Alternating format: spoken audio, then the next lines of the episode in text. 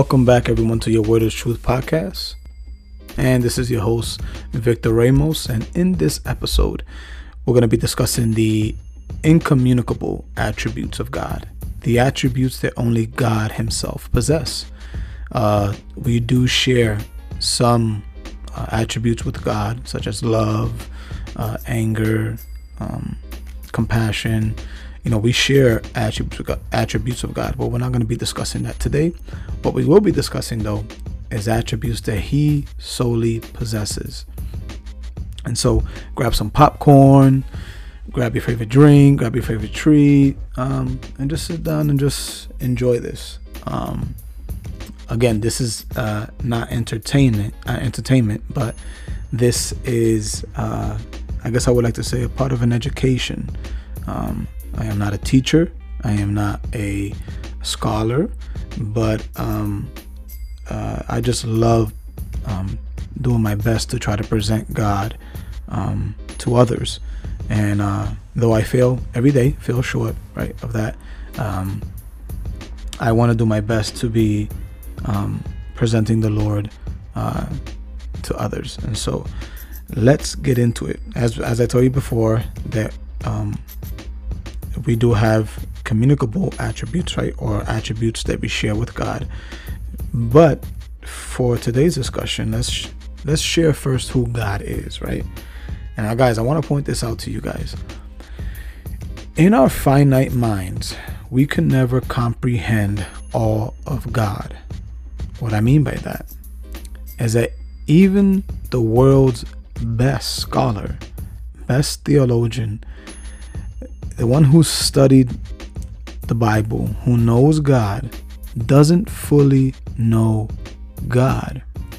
Even Scripture says that, you know, that we make the mistake in thinking that God was like us, and that God, in Isaiah 55, He says that His ways are higher than our ways, and His thoughts are higher than our thoughts. What does this say about God? This makes the statement that God is an infinite being, right? Part of His attribute. We're finite, okay? And so God, being infinite, being eternal, right, he is eternally existing from the beginning, right? He never was, right? He never came into existence. He just always existed. Excuse me. And so when we see that God is eternal, all of His attributes, right? Which I'm probably not going to be discussing every single attribute that is solely His. There are many who differ on this subject, but we're going to be discussing just a few. And here's the listing that goes on to Him, to who He is. God is omnipotent. He is omnipresent. He is omniscient. He is sovereign, transcendent, immutable, which is unchangeable, and He is self-existent. He doesn't need anything. He doesn't need like food, like we need food, water. He doesn't need none of that. He just is, right? He tells Moses, "I am who I am. I am," right? He just is. Okay. He never had a beginning. He doesn't have an end. He just is. He always has existed, and that can be compiled into: He is holy. He is separate from us. He is not like us. He is other. He's in a different category, right? We all are in one category, all of humanity, but God is in another category. He is other, right? And again, like I said, some of these terms, they might give us the imagery, and the reason why I'm stating these terms, and so that you guys can see, okay, I have a box here, and this is a holy box, and nothing can be in here. Not that God is in a box, but that God is in this place, and we are in another place. We're separate from God. And so God's omnipotent. What does omnipotent mean? Well, God is an all-powerful being, right? God is all-powerful. Right? He is sovereign, right? He and his sovereignty and His power and who He is It's what makes him God, right? And Job 42:2, Job says, I know that you can do all things and that no plan of yours can be thwarted. Wow. That tells me that my day-to-day life, right? God is has full control over that. Not that I don't have responsibility, but that God is in full control of the circumstances. I can turn to him when things don't go, quote unquote, my way, right? And it shouldn't be my way anyway. It should be always his way, right? But we're finite beings, and so in short terms, we want to be our own God. And God says, no, I am the God. God being all powerful, there is nothing that can ever take his plans off course. There is nothing that happens, even in the Old Testament, in the book of Numbers, the Lord says to Moses, he says, is the Lord's arm too short? You will now see whether or not what I say will come true for you. And, you know, God is about ready to give these Moses and the Israelites who he brought out of Egypt, bring them to the promised land, right?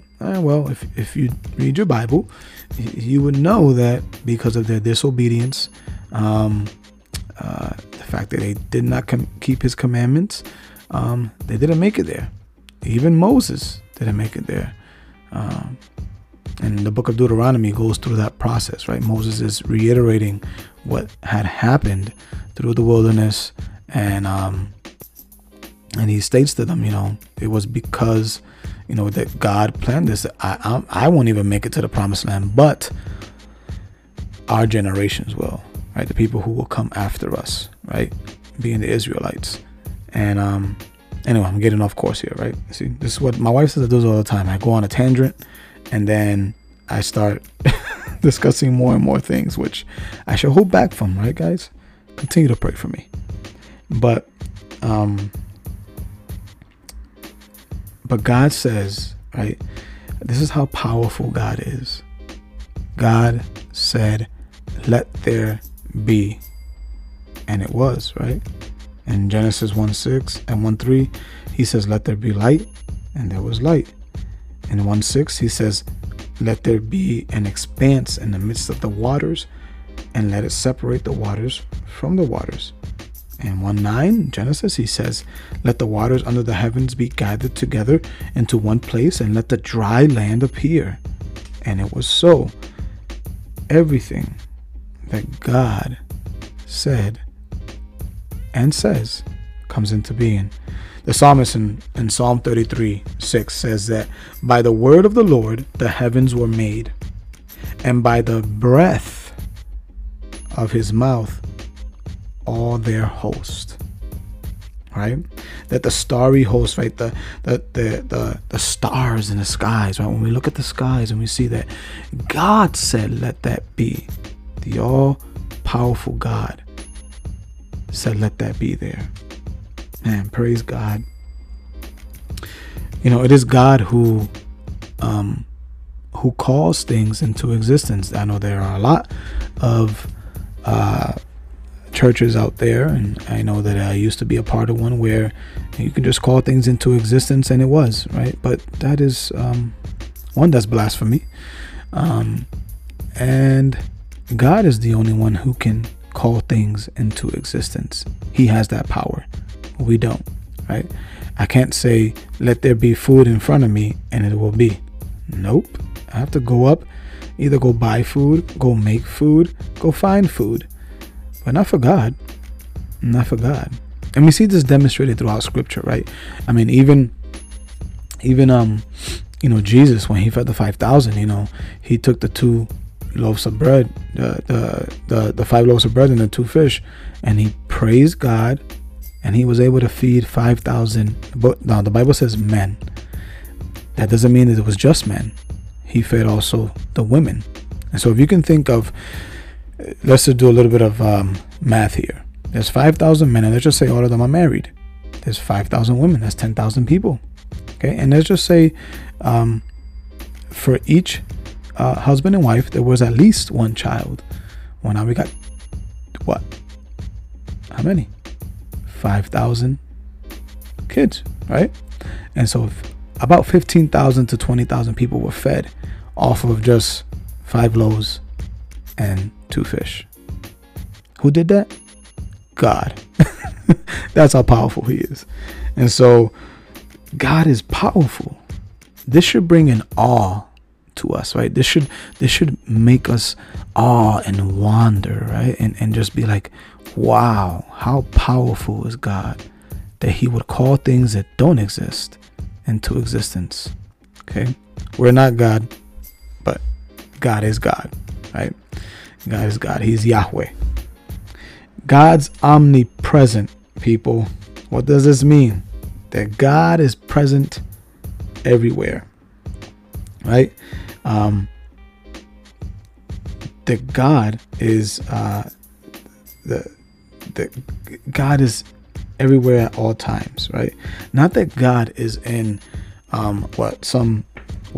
pantheism, right? Pantheists say that, you know, that God is in everything, right? The trees, the birds, the grass, the rocks, the ground. But that's not what scripture teaches. The scripture teaches us that God is everywhere, right? And that God is because he is eternal and because he existed. Listen to what Isaiah 57:15 says. It says, "For thus says the one," meaning God, "who is high and lifted up, who inhabits, dwells, right? Eternity, whose name is holy. I dwell in the high and holy places, and also with him who is of a contrite and lowly spirit, to revive the spirit of the lowly, and to revive the heart of the contrite." God sitting on the high places in the heavens also sits with the lowly. He also dwells with the lowly. And God sees it all, right? His omnipresence. He sees all things. He's all powerful, and he's everywhere, right? In both time and space, right? So past, present, future, right? That's God's omnipresence, right? He's in the past and present and future. He's in, just like he is here now, he is also in California, you know, and 2 different states, two different time zones, but God is there, right? And this is just the amazing, just the aspect of God that we can't run from God, that we're, as the psalmist says, where would we go? Where can I go? Where can I flee from your spirit, Lord? Where can I go from your spirit, Lord? I mean, think about that. And Psalm 139, listen to what David says. He says, "Where can I go from your spirit? Or where shall I flee from your presence? If I ascend to heaven, you are there. If I make my bed in Sheol, you are there. If I take the wings of the morning and dwell in the uttermost parts of the sea, even there your hand shall lead me, and your right hand shall hold me. If I say, surely the darkness shall cover me, and the light about me be night, even the darkness is not dark to you. The night is bright as the day, for darkness is as light with you." Praise the Lord. You know, also, you know, even though I walk through the valley of the shadow of death, I will fear no evil, because thou art with me. Right? God is the one who is with us. He's everywhere. One of God's other omnis is his omniscience, right? He's omniscient. And that is that God is all-knowing. He is a God who knows it all. He knows every thought life that you have. He knows what you're doing right now. He knows it all. He's an all-knowing, powerful, all-present being, right? And this is it's not restricted to the persons of the Godhead, right? As in Father, Son, and Holy Spirit, because they're all omniscient, right? God knows; He knows everything. Listen to what 1 John 3:20 says. It says, "For whenever our hearts condemn us, God is greater than our hearts, and He knows everything. He knows it all. He knows everything, and we can rely on Him, right? God knows the very hair on our head, the very number. Can we count the very hairs on our head? I don't think we can. I think even if we try to, we would lose count very fast, but not the Lord, for He knows. He knows every hair on our head. It is numbered." And when we think about God, and we think about His omniscience, right? Him knowing everything. For the Christian, you know, this should be an humbling thing. This should be a thing where the Christian, knowing that he is a sinner saved by grace, and that he still sins, he should know that God knows the exact timing when this will happen. And though we don't know, right? I am not all knowing. I do not know what will happen in 3 hours from now, but God does, right? I have to rely on Him, right? Excuse me. And I have to pray that the Lord would guide my steps, right? That I would seek His understanding, not lead on my own, right? Proverbs 3, right? And that I am to lean towards God. I am to ask Him to guide me. Because why? Because I sin, right? Because we fall into sin. And God knows it. God knows it. But His word tells me that if we confess our sins, He is faithful and just to forgive us our sins and cleanse us from all unrighteousness. That is the God I serve. He knows it, you know. Do you think that God knew in the garden? Do you think that God didn't know in the garden when He asked Adam, "Where are you?" No, He knew. You know, He was drawing a confession out of Adam because He knew. Because when Adam said, "Oh, I hid because I was afraid. I heard you in the garden, and so I hid." What did God say? God said, "Did you eat of the fruit which I commanded you not to eat?" Not that He didn't know that He did. He did. In a way, this is not that it's funny, but in a way, you know, we sometimes can laugh about that, right? You know, Adam knew that God created him. You think that Adam knew that God would know where he was at? The Bible doesn't say so, but he hid, and so maybe he thought that God didn't know. But God created all things, and therefore God knows all things. Praise God.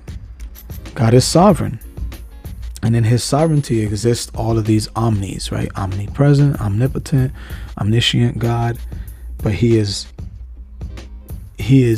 sovereign. What does it mean that God is sovereign?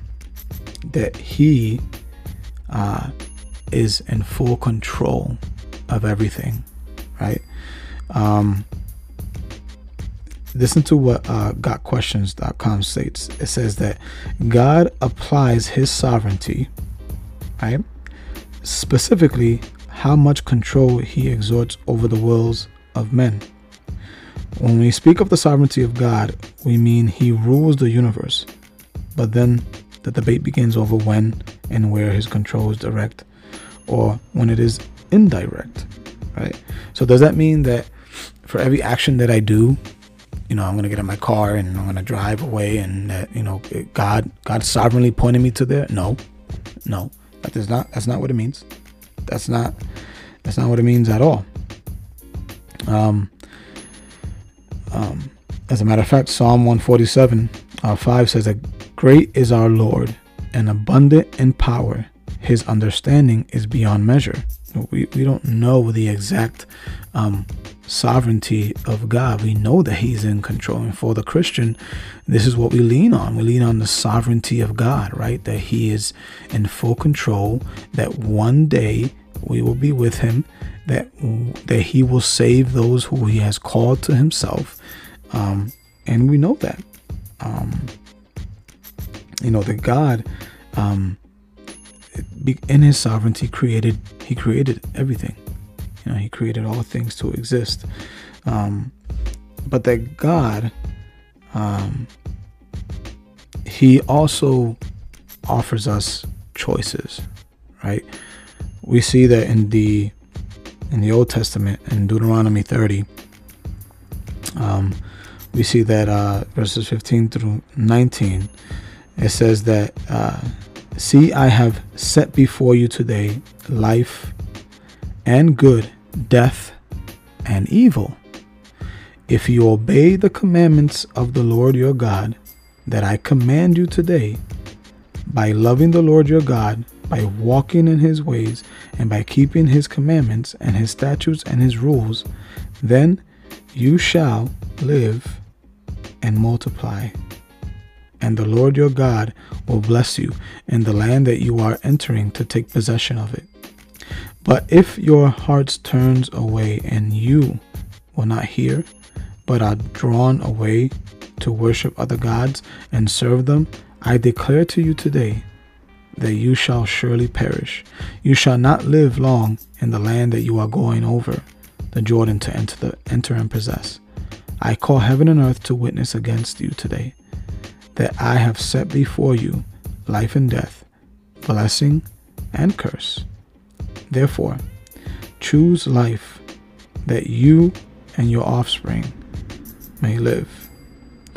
And so God is saying here that he's given a choice to the Israelites, right? To Israel. He's saying, obey my commandments. Obey them. Do as I say, and these things will follow. You'll be blessed. If you don't, you'll be cursed, right? And so God, it's not that he doesn't control us, right? And this is a big debate with free will, right? Do we have free will? I would say it in this sense. If God is the one who ultimately has free will, and if our free will were to be up to and confront God's free will, well, who would win? Would it be our free will? No, it would be God. And so though we have volition, we can choose things, right? It's not to say that that we in some type of way we can't do things. I'm not saying that we can't outside of God's sovereignty, but it's all under the sovereignty of God. He is the ruler, right? God holds us responsible to our sins. We see in Exodus 20, verse 5, you shall not bow down to them or serve them, for I, the Lord your God, am a jealous God, visiting the iniquity of the fathers on the children to the third and the fourth generation to those who hate me. Okay? Why? Because God, we're responsible for our actions, our sins, what we do, because that is our nature. We're responsible for them. We're responsible. We need to take responsibility, right? We hear it all the time. Take responsibility for your actions. Well, God says you need to take responsibility for your sins. And ultimately, he does away with that. And how does he do that? On the cross. But that's not to say that a Christian should walk in sin. No, we should not be conformed to this world, but be transformed by the renewing of our minds, right? To be more and more like Jesus, Romans 12. We cannot be like the world, and therefore, because we are a new creation, right? Second Corinthians 5:17, anyone be in Christ, he's a new creation. The old things have passed away. Behold, all things are new. And so if all things are new, I am to walk in that newness of life. Is it perfect? Nope. Because who's perfect? God is.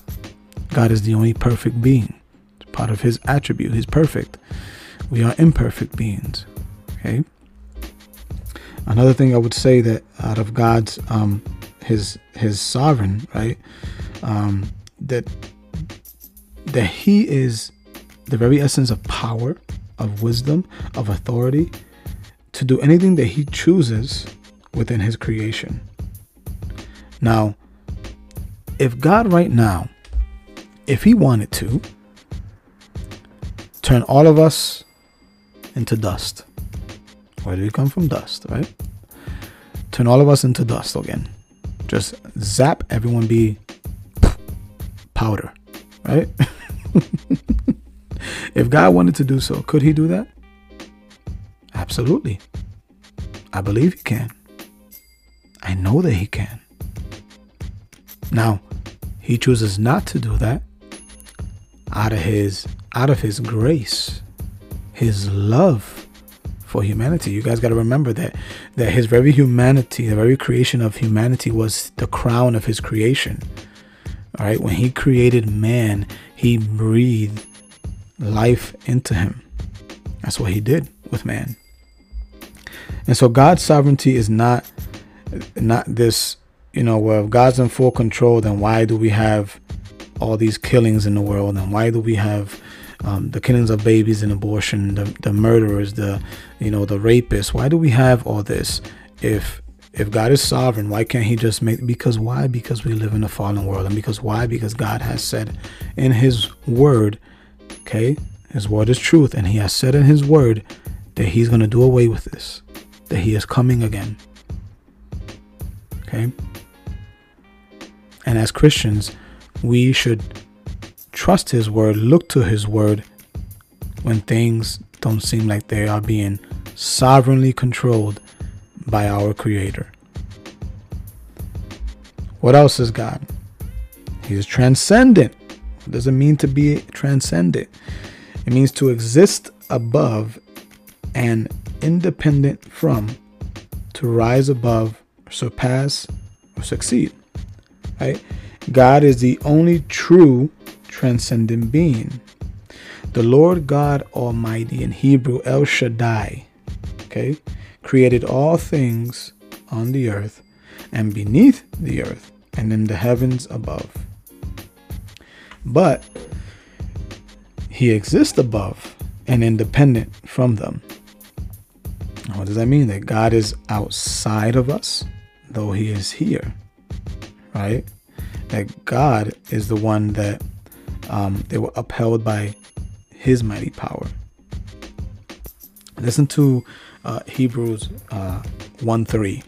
It says, he is the radiance of the glory of God, right? As Jesus, he's the radiance of the glory of God and the exact imprint of his nature. God, Jesus, Emmanuel, God with us, the very imprint of his nature, and he upholds the universe by the word of his power. After making purification for sins, he sat down at the right hand of the majesty on high. Praise God. He, for himself, he holds all things alone. We do not. We don't have full control. And it's so that he may receive the glory and honor and praise. You know, God being transcendent is unknown and unknowable, but yet God, he continually seeks to reveal himself to us in his creation, right? It's almost like saying he's like a paradox. You know, being transcendent, God is the incomprehensible creator, existing outside of space and time, and thus is unknowable and unsearchable. Then neither by an act of our will nor by our own reasoning can we possibly come to understand God or experience him personally. But God wants us to. He does. He wants us to seek him. He wants us to know him. He wants us to come to him. And we cannot do that apart from God initiating first. You know, God says that his thoughts are higher than our thoughts, that his ways are higher than our ways, that as the heavens are higher than the earth, so are my ways higher than your ways, and my thoughts higher than your thoughts. Isaiah 55. And when you see that God, you know, that we, as children of God, as Christians, we long to seek and know God more and more. We want to do those things. We want to seek God. We want to know him, because why? Because we have been reunited with him. Listen to what Romans 11:33 says, and the following. It says, "Oh, the depths of the riches and wisdom and knowledge of God. How unsearchable are his judgments, and how inscrutable his ways. For who has known the mind of the Lord? Or who has been his counselor? Or who has given a gift to him that he might be repaid?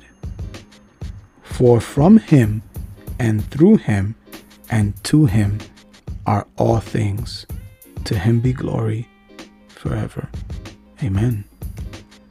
That is absolutely just remarkable, that God, that it's nothing that I can do, nothing that I did to receive the love and grace and mercy of my Lord Jesus Christ. Nothing I did. There's nothing I did. And yet God is transcendent, right?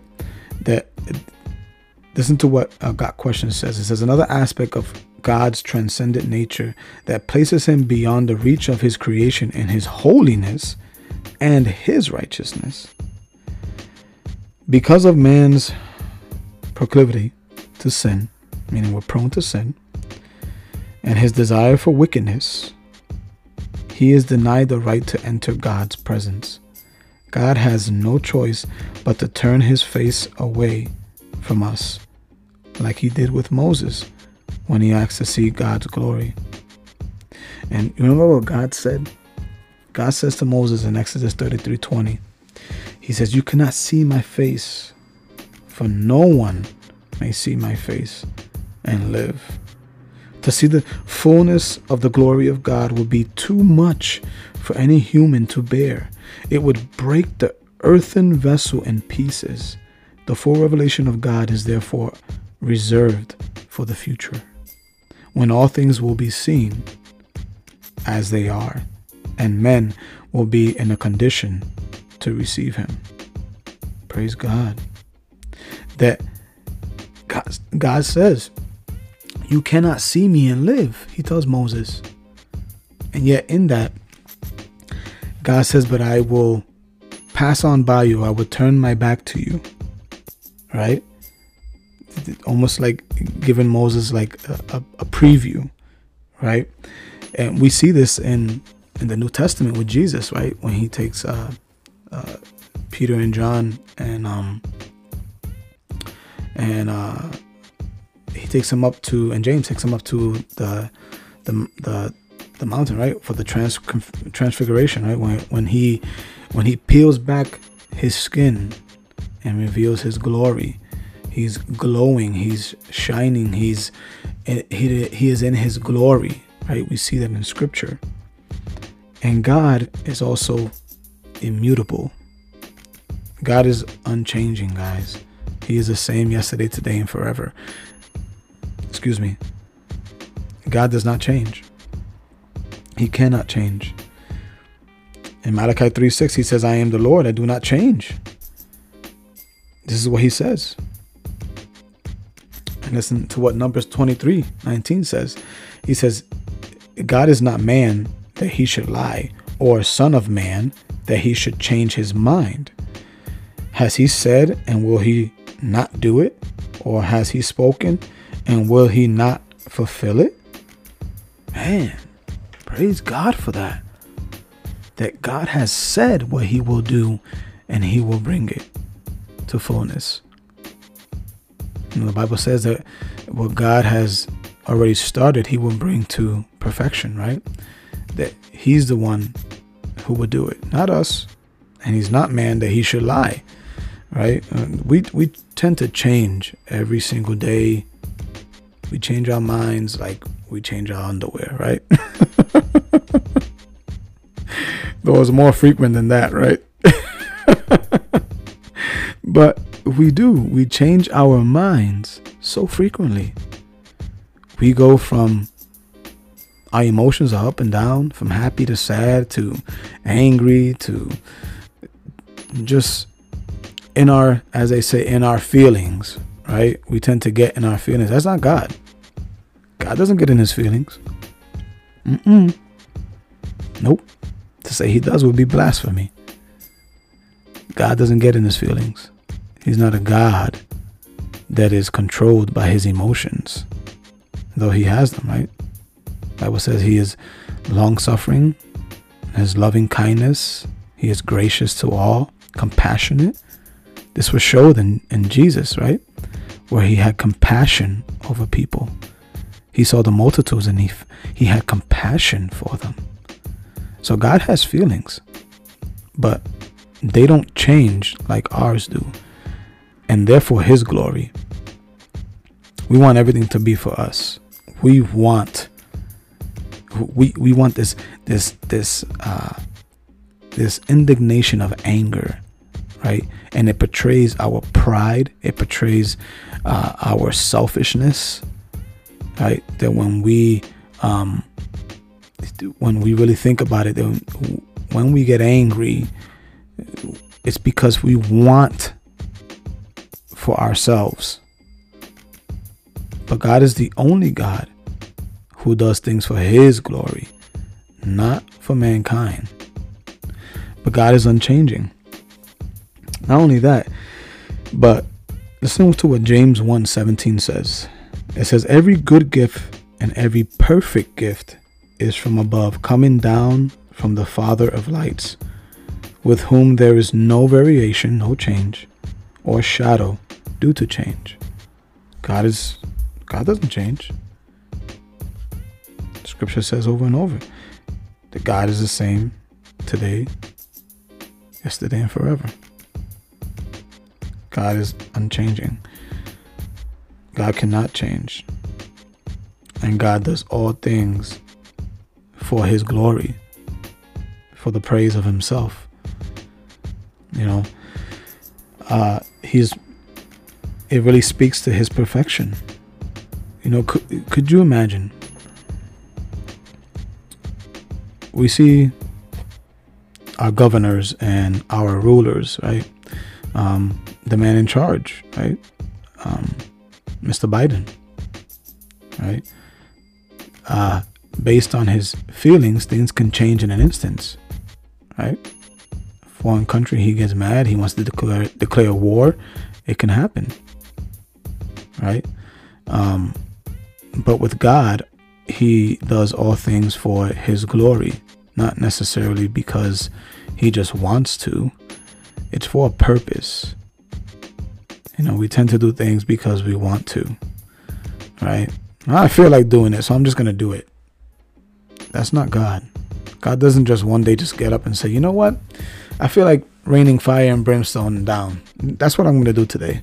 He should, for our disobedience and for the fact that we sin against him. But he is rich in mercy. His loving kindness goes on for thousands and thousands. And because he will save a people for himself. This is the God of the universe, the God that I serve. Not only that, but because God is perfect and he's unchangeable, he doesn't need anything. He cannot change for the better, right? And, if God were to ever lose anything, he can no longer be called perfect, right? In order to be called perfect, meaning that you have it all. You have everything that you ever needed. You don't need anything. You don't want anything, right? You have it all, right? And therefore, if he's no longer perfect, he cannot change for the worse. So guys, God's immutability, his unchangeable attribute, doesn't share with us. He doesn't change. And though I can go on for probably another hour or two, I'm not going to do that to you guys. I'm just kind of getting my feet wet in this, right? This is probably the longest episode I've done on my podcast. So please bear with me. But God is also his aseity, right? His self-existence. He is the uncreated creator, right? He is all existing, right? That he says in Isaiah 46:9, for I am God and there is no other. I am God and there is none like me. None. Right? No one like him. He is God. Who is like God? No one. He existed throughout all eternity. In the beginning, God created the heavens and the earth. In the book of John, in the beginning was the Word, and the Word was with God, and the Word was God, right? And all things came through him, right?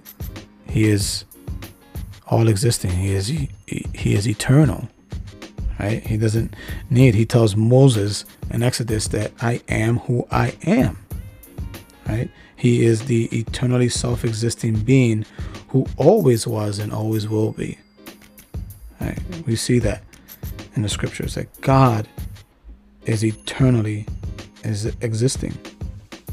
Not only that, but that God would be the one that through him all things were created in heaven and earth, right? Colossians says this, that the visible and the invisible, right, whether thrones or dominions or rulers or authorities, all things were created through him and for him, and he is before all things, and in him all things hold together.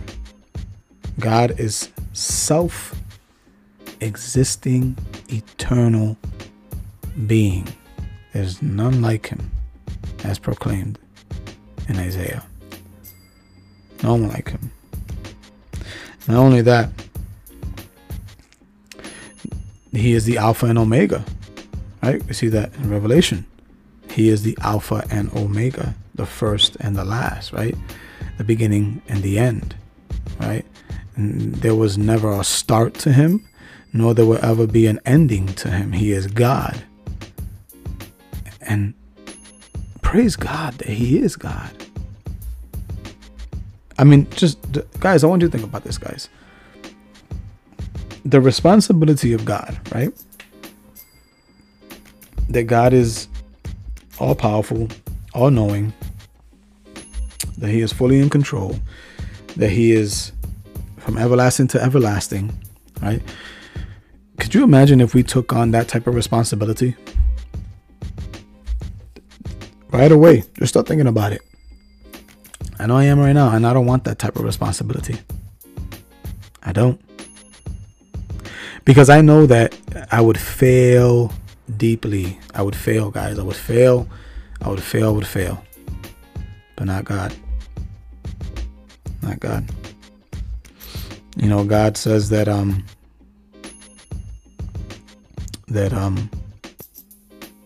all that he has, all that was given to him, right? Jesus says all that was given to him, that they will come to him. And whoever comes, he will never drive away. John 6.